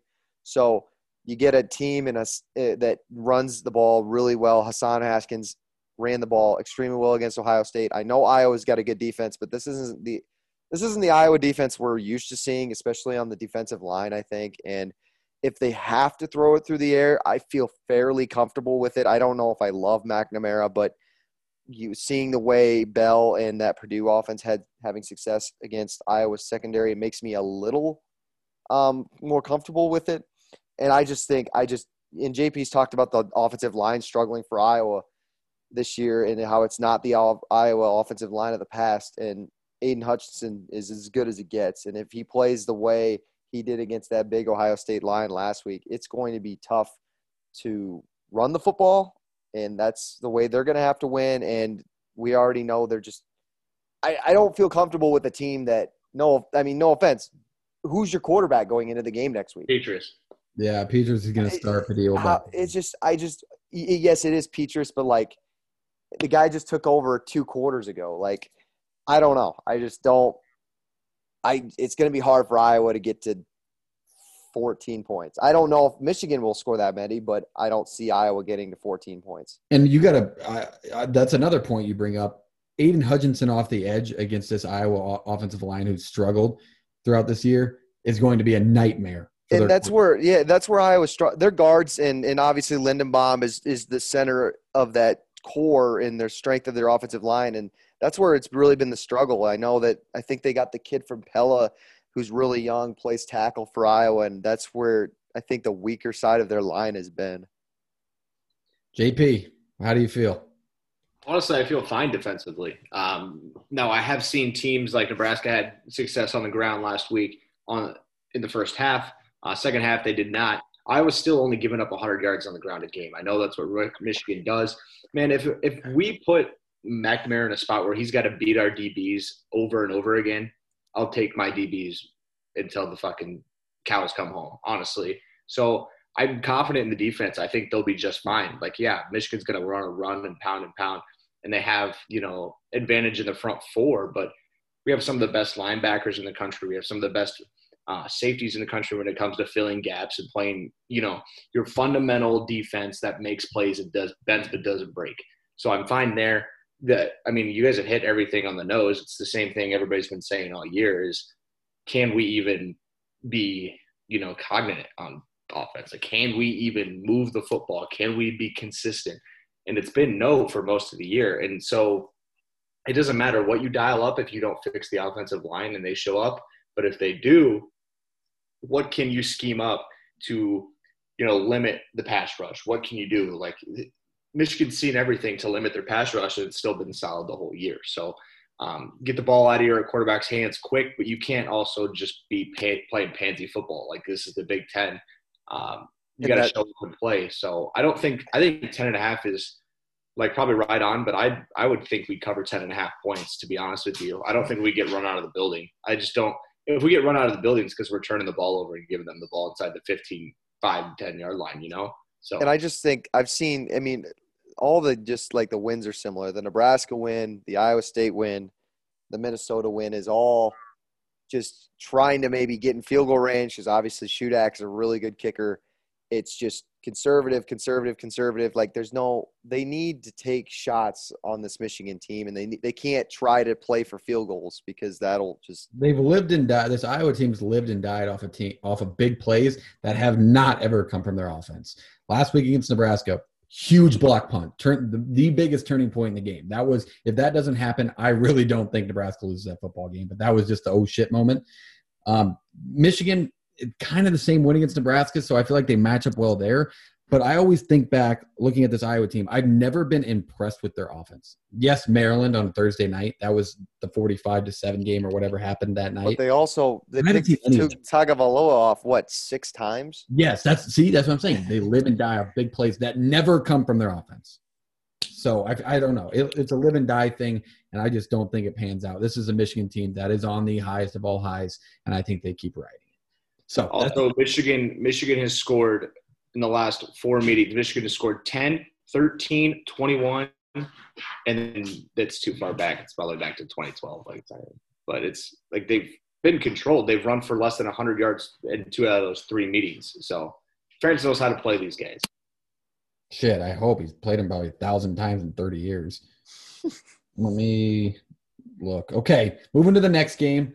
Um, I feel like it is time to move to it a lot of heat around this game and a lot of meaningful shit going on. Let's go to the SEC. Let's go Georgia, Bama, the SEC title game that pretty much everybody and their mother expected. Um, Georgia is a six and a half point favorite. I have Georgia minus six and a half. It's one of my favorite plays of the week. I get it. Saban's been there. I'm just basing it looking at Alabama's offense last week. They really shouldn't have won that football game. TJ Finley did not play well. He was pretty much hurt the entire game. So it was such a low scoring game. If you don't score against Auburn in three and a half quarters, I can't see them doing enough offensively against this Georgia defense to not to not get at least beat by a touchdown.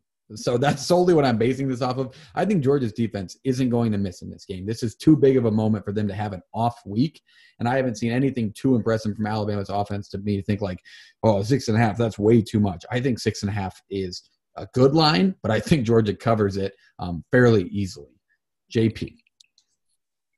Yeah, in this game, it's to me, I would le- look at under, um, even though it is already a low number. But Alabama's defense hasn't been great, but they've been solid. Like this is they're third against the rush.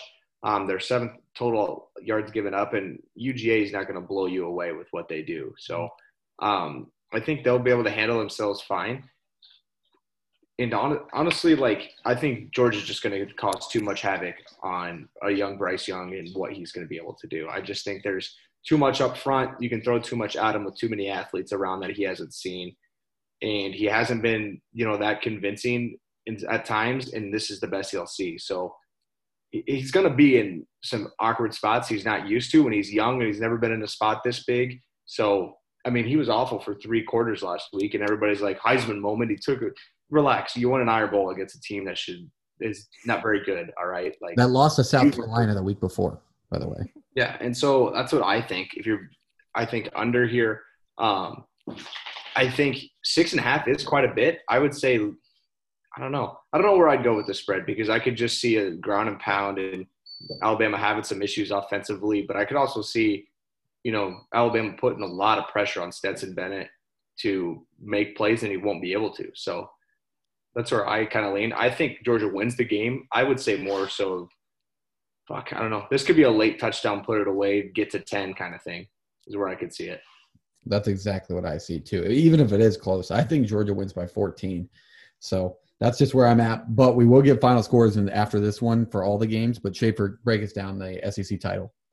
Yeah, we're going to really find out how detrimental Stetson Bennett can be to this offense, or can he sustain a good enough football to not affect this national championship contender? And and Alabama is going to be a great test for them. Uh, the one thing that scares me for Georgia is like I don't think they have been really that tested this year. Um, I think the talent is there for Alabama. It's just a matter of putting it together. For some reason, they haven't, specifically offensively. I think it just starts with the offensive line, and their offensive line has been so inconsistent this year. And you can't be inconsistent when you're going against the behemoth, and that is the Georgia defensive line. Um, they're going to give Bryce Young so many problems, and they've only put up 14, 31, and 24 points against Florida, LSU, and Auburn. So the offense has just been so up and down, and you can't be when this Georgia defense is playing the way that it does. I'm just scared Georgia's offense and Stetson Bennett won't be able to put up enough points to blow this team out. However, I'm going to take Georgia minus the six, six and a half, and then I like the under as well with JP. I think that they can win this game twenty to twenty to ten, may if need be the one thing I do look at is a comparable opponent they've both played. It is Arkansas. Um, both they they played both teams at or both of them played Arkansas at home, and Georgia just didn't even give Arkansas a breathing chance. They dismantled that football team, and Auburn couldn't put them away. And and Pittman, Alabama, Pittman, Alabama couldn't. Uh, put them sorry, away. sorry, Al, yeah, Alabama couldn't put them away, and and Pittman was dialing up fake plays and just stuff like that. And it was just like, man, like at home, you should not be just barely beating this Arkansas team. They're a good team, but if you want to be like Georgia, just uh, just you never you haven't seen it from this team this year. And until proved otherwise, like I've done this year, I'm just gonna take Georgia because Auburn just or I know what I'm getting out of Alabama and I know what I'm getting out of Georgia and Alabama hasn't proven anything to me this year. Love it. Okay, let's go to uh, final score predictions. We're already here, so let's stay in the SEC. Um, I have the order of Jake, JP, and myself. Jake, what do you think the final score is going to be? Yeah, I'll stick to that. Um, I'm gonna go like uh, 20 to uh, 10, 20 to 10, Georgia. Okay, JP. 24-13, Georgia. Damn, we are all around. I already had mine marked. I have 27-17, Georgia. Okay there is the SEC. Let's go to the Big 12, Oklahoma State and Baylor. Jake, what do you got? I have Oklahoma State winning uh, 27 13. 27 13. JP, what do you got? I think Oklahoma State puts up 31 and give me Baylor at uh, 17. Damn it. That was exactly what I had. Oh. Yeah, I'll go I'll go uh 34 14 Oklahoma State. Jesus. They're gonna fucking. They'll show up. I think they show up. It will. Oklahoma State they'll score points. fucking doubt them. Um, okay, let's go to the Big Ten. Uh Schaefer, what do you got? Uh, let JP go first. I, I really don't know. I got to think about this for a second. Okay, JP, what do you got? All right, cool. 21-20 Hawks. 21 20. 21 20 Hawks. Got it. Um, okay, Jake, what do you got? I'm going to go 24 to 7 Michigan. 24, yeah. 24 7. That's fine. I'm going 34 14 Michigan. Jesus. If they put up 34 points, I'd be astonished. Go over. That's an over right there. Take the over. Yeah, that I have the over, so that would make sense of why I did that. Um, okay, ACC Pitt. What do you got for your Pitt boys? I got Pitt winning this one. Let's go 42 31 Pitt. 42-31. Ooh, okay. Yeah, 45-35. Pitt. 35. H2P. I like that. I think that's a good fucking that 45 35 is going to be a great range for them. Um, I will go 41 31. So Pitt? really, really close, Chafe. Pitt? Yeah. Oh, of course, Pitt. Yes. Yes. But I think Wake Forest still does get there on the board. Um, okay, Pac 12. Oh, woof. Who gives a fuck to? Oh, sorry. Wait, wrong Sorry. comment. Okay, Shape, what do you got? Uh, I'm gonna go. I'm gonna take Utah 24 to 21. Okay, JP. 27-23 Ducks. I like the Ducks as well. I'm going to say, uh, I'm going to go 35 28 Ducks, which is the opposite. They need to score a lot more than they did in the first time they played. Um, so that wraps up the Power Five. Do you guys want to do the lower tier games as well? Yep. Okay. Um, what do you got for Western Kentucky and UTSA? Uh, I'm gonna go Western Kentucky 42, uh, UTSA 38. 42-38 Western Kentucky wins. That's a good bet. That's a good play. I was going 45-42 runners. Wow. Um, I will take. I'm actually going to take Western Kentucky here. I think Western Kentucky wins the football game 45 41. So it is the opposite. Fuck opposite. you. there's a missed PAT, I swear. Okay. Uh, Kent State and NIU. Oh, Kent State's about to put up 50. Just kidding.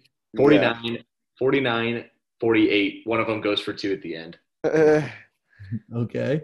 Who, but who? Uh, Kent wins 49, 48. They just won like this last week. They'll do it again. That NIU would cover. Love it. Okay.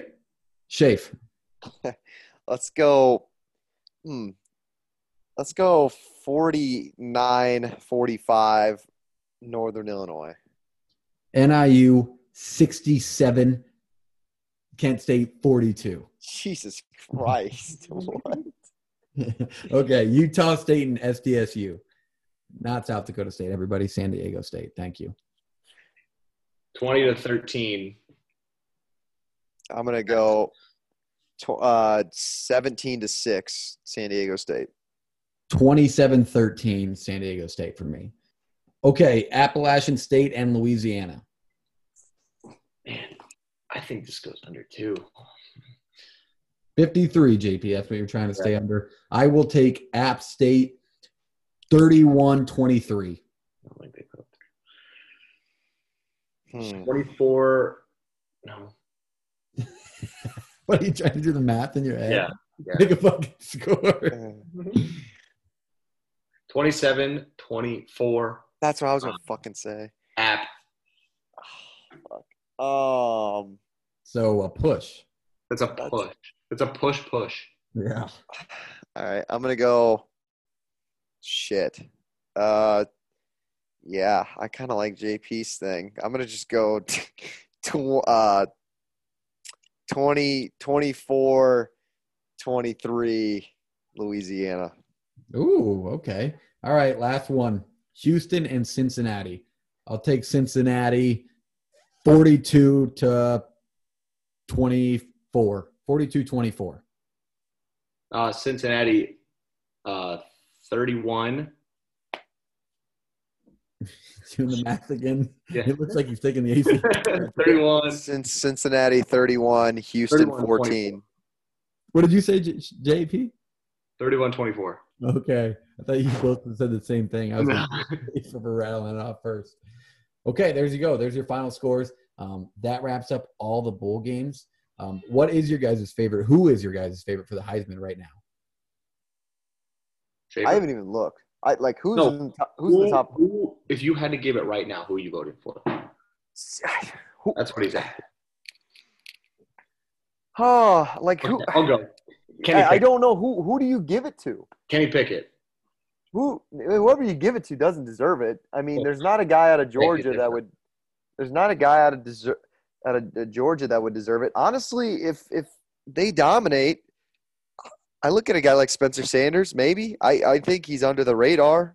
Um, if they dominate on Saturday, uh, Zappe, Western Kentucky, but he plays there. he, he ain't he ain't getting I feel like it's this is where it's kind of flawed because like my pick is from a guy whose team isn't like blow you away good, but they're still good.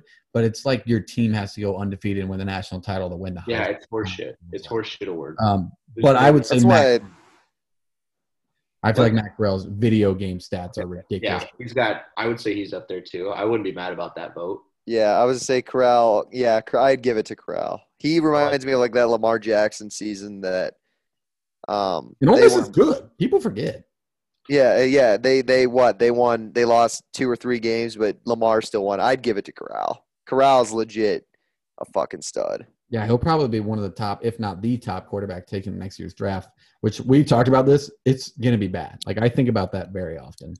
It's not going to be a great draft. Like I can't think of anybody that's absolutely outstanding that's going to the draft that I'm like, yep. It's a bad it's a bad draft to need a quarterback. Oh, JP. No, we're getting. We're trading. Don't you worry. Yeah. That's why we're- That's why we're accumulating all these draft picks. Don't you What's worry. wrong with Teddy Two Gloves? Nothing's wrong with them. We just Yeah. we need a we need an elite quarterback to take us to the next level. We bought. You need elite quarterbacks on both of your teams, JP. my whoa, my quarterback. I am just fine with my quarterback. Whoa, who said that? I said JP needs him on both of his teams. Oh, oh, I thought you Hey, said man, we're playing for a division lead on Sunday night, so That's true. They they looked good last week. The Broncos look good. They All right, did let's go to the NFL. they've looked good a couple times. I'm gonna be honest. fucking Chargers. Let's go to the NFL. Um, what do we think? I know we don't have any fucking plays. I know that for a fact. I Oh, like I, I had a few. Schaefer, might I don't know why you did that last Sunday. You had the first winning week. Why not just be like, ah, that feels nice? Because I had I liked this. I liked the NFL slate last weekend. well, it didn't like you. Well, I just know because I was on the fucking wrong side of two parlays. I had two. Stop Two- parlaying, damn it! I had two You parlays. Just shut up. Oh, by the way, par- I got to mention this: Lions on Thanksgiving, best bet in the world. Best bet in the world. Yeah. I had great parlays. I had the under in the Bears Lions game that hit. Then I had the fucking Bills that hit, and then I had a parlay with the fucking Cowboys. Just the money line, not even the spread. I had the money line, and then on Sunday I had two parlays of two teamers. I think I had the Packers fucking lock. That was an absolute lock, and I knew it was a lock. And who was the other team I paired it with? Oh yeah, the fucking Chargers. The fucking Chargers can't show up. And then I had the other team. I had Carolina. Why did I pick fucking Cam Newton? He's just dog shit. And then I had it parlayed with uh, Atlanta against Jacksonville. That was another lock. And then I had Cleveland straight up, or not Cleveland. I had the Ravens straight up Sunday night, and that was that was a little bit me- sweaty, but that won. Let me do my work of getting you an NFL play. It's worked every week. It's unreal. Just scroll and pick, man. Scroll and pick the day of. It's the best method I've ever found. JP, do you have any plays in the NFL? Oh, yeah, I like Buffalo. I think that's Monday night. Yeah, Yeah, it is. I like Buffalo and I like Vegas. Hey, the Cowboys are winning right now, Shafe, 10-7. Great yeah it point. doesn't don't fucking matter. I don't have money on them. Fucking and I kind of like. San Francisco minus three. Why do I like so many? Somebody stop me. I don't hate Um, the Lions that, money line. I don't hate the Lions money line against the Vikings this weekend. If they're going to win a game, this would be the most Minnesota game to lose, right? Well, they don't have Dalvin, Cook. Dalvin Cook's out there too. So, yes, I agree. Um, yeah, Denver's playing at Kansas City plus nine and a half. Denver is. That Fade. game's whole point.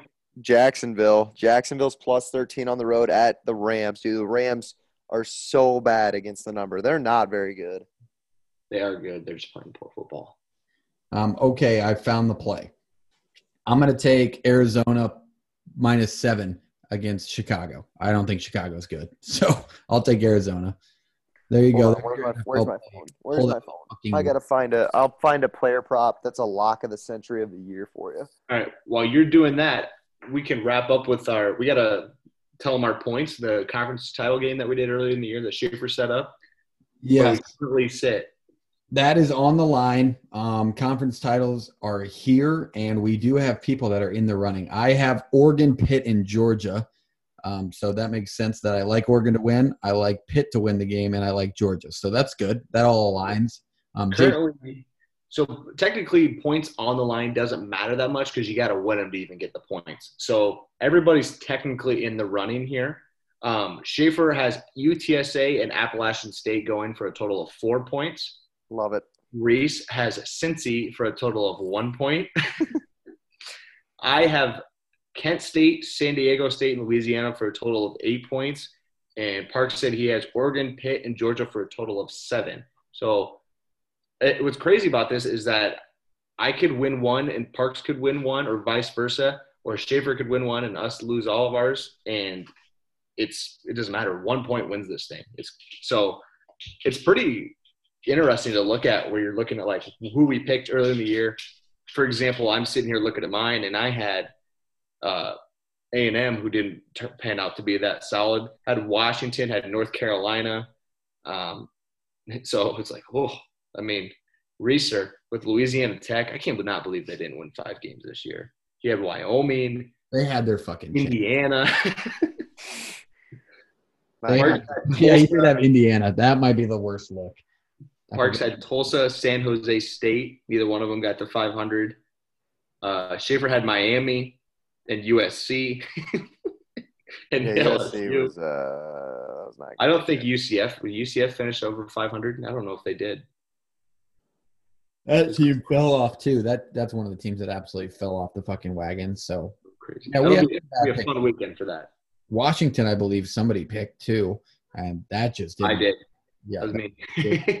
we were Schaefer. Me and you were very very high on Washington earlier this year. So I was higher on Utah, which at first I thought I was eating my words, and then I, I'm glad that stuck. Yep, but that's where we're at in college football. Um, it's conference championship week. We are excited to be a part of it again. Um, NFL who gives a shit. Um, hockey's back. It's in full swing. That's great. I love it. There's hockey on all all the time now. ESPN Plus getting the hockey rights, greatest thing ever. You can watch hockey so much more often, which is awesome. Um, college basketball is also in full swing. There's been some great basketball games. Nebraska and NC State yesterday. That was a great basketball game, Shafe. I did not watch it. I don't. I have not seen Nebraska play this year yet. Couldn't find it on TV. I was watching North Carolina, Michigan. Yep, I should have picked fucking Michigan or North Carolina last night. Fucking idiot for not sticking to it. We're gonna have to bring back the Hoops Hot Man. Yeah, we will. Hoops Hot will be back. Um, Schaefer and I will actually be in attendance at Iowa State and Creighton this weekend. Um, so that will be a fun one. That'll be my first college basketball game in a while, probably since Yeah, Georgia. mine, mi- years mine ago. too. I haven't been to a Clones game in a long time. I'm, I'm Friday or. Saturday? Saturday. No line on that yet. No, No, nothing. but I will be taking Iowa State. It does not matter. I cannot stand Creighton. Um, yeah, we okay. need to fucking beat the fuck out of those pretty boys. That's that's what I said in my head, but I just didn't say it out loud. So That's How about that? How about that though? Can can the Clones get a little shout out uh, for last weekend? I'm in shock. I'm in shock that I wasn't. Weren't they picked dead last? dead last, the Big Twelve. We're 19th right now. I don't know if we'll stick. I don't know if we'll keep it going, but I'm just, it a Dogs fluke? got Purdue tomorrow night. I'm just enjoying it while we can. Georgetown's so fucking bad, man. Georgetown's Hey. so bad. Iowa and Ohio State both 12 and 0, or both 7 and 0, 14 and 0 as a I think state. Georgetown's four and three. They're awful. And Purdue bringing the Hawks in tomorrow night. 10 or 12 point dogs are the Hawks. Oof, at Purdue. Yeah. Purdue's good. Purdue's Purdue's really good. The Big Ten's really fucking good. Mhm. Uh, I don't. I am, Oh, dude. I, no, no, no. I am so over. No, I'm over Michigan State and I'm over Ohio State. Michigan Both State those wasn't even preseason ranked, man. I know. Both You of those teams are. I don't think Ohio State's very good. I don't care. I don't care about the win last night. I. I still think I am- Michigan's good, man. I, I think Michigan's good. I think Purdue's That's a Michigan's. Eh. A lot of people had. A lot of people had them winning the national title. I don't know. I'm not bought on them either. early. It's early. Early, man. Yeah. Yeah, Georgetown. Georgetown one could win the Big East. People forget about that. His Georgetown team sucked last year. Big East champs. Tournament. That's all that matters. Didn't they get- come to the tournament? Yeah. Okay, Iowa State went winless last year in conference. Correct? Yep. Have they played a conference team yet? No, we have not. That's why. Big, the Big Twelve is fucking loaded this year. It's actually Well, I don't know about the Big. Uh, the Big 12's fucking loaded. yeah. Big 12 is yeah, Big 12 is loaded this year.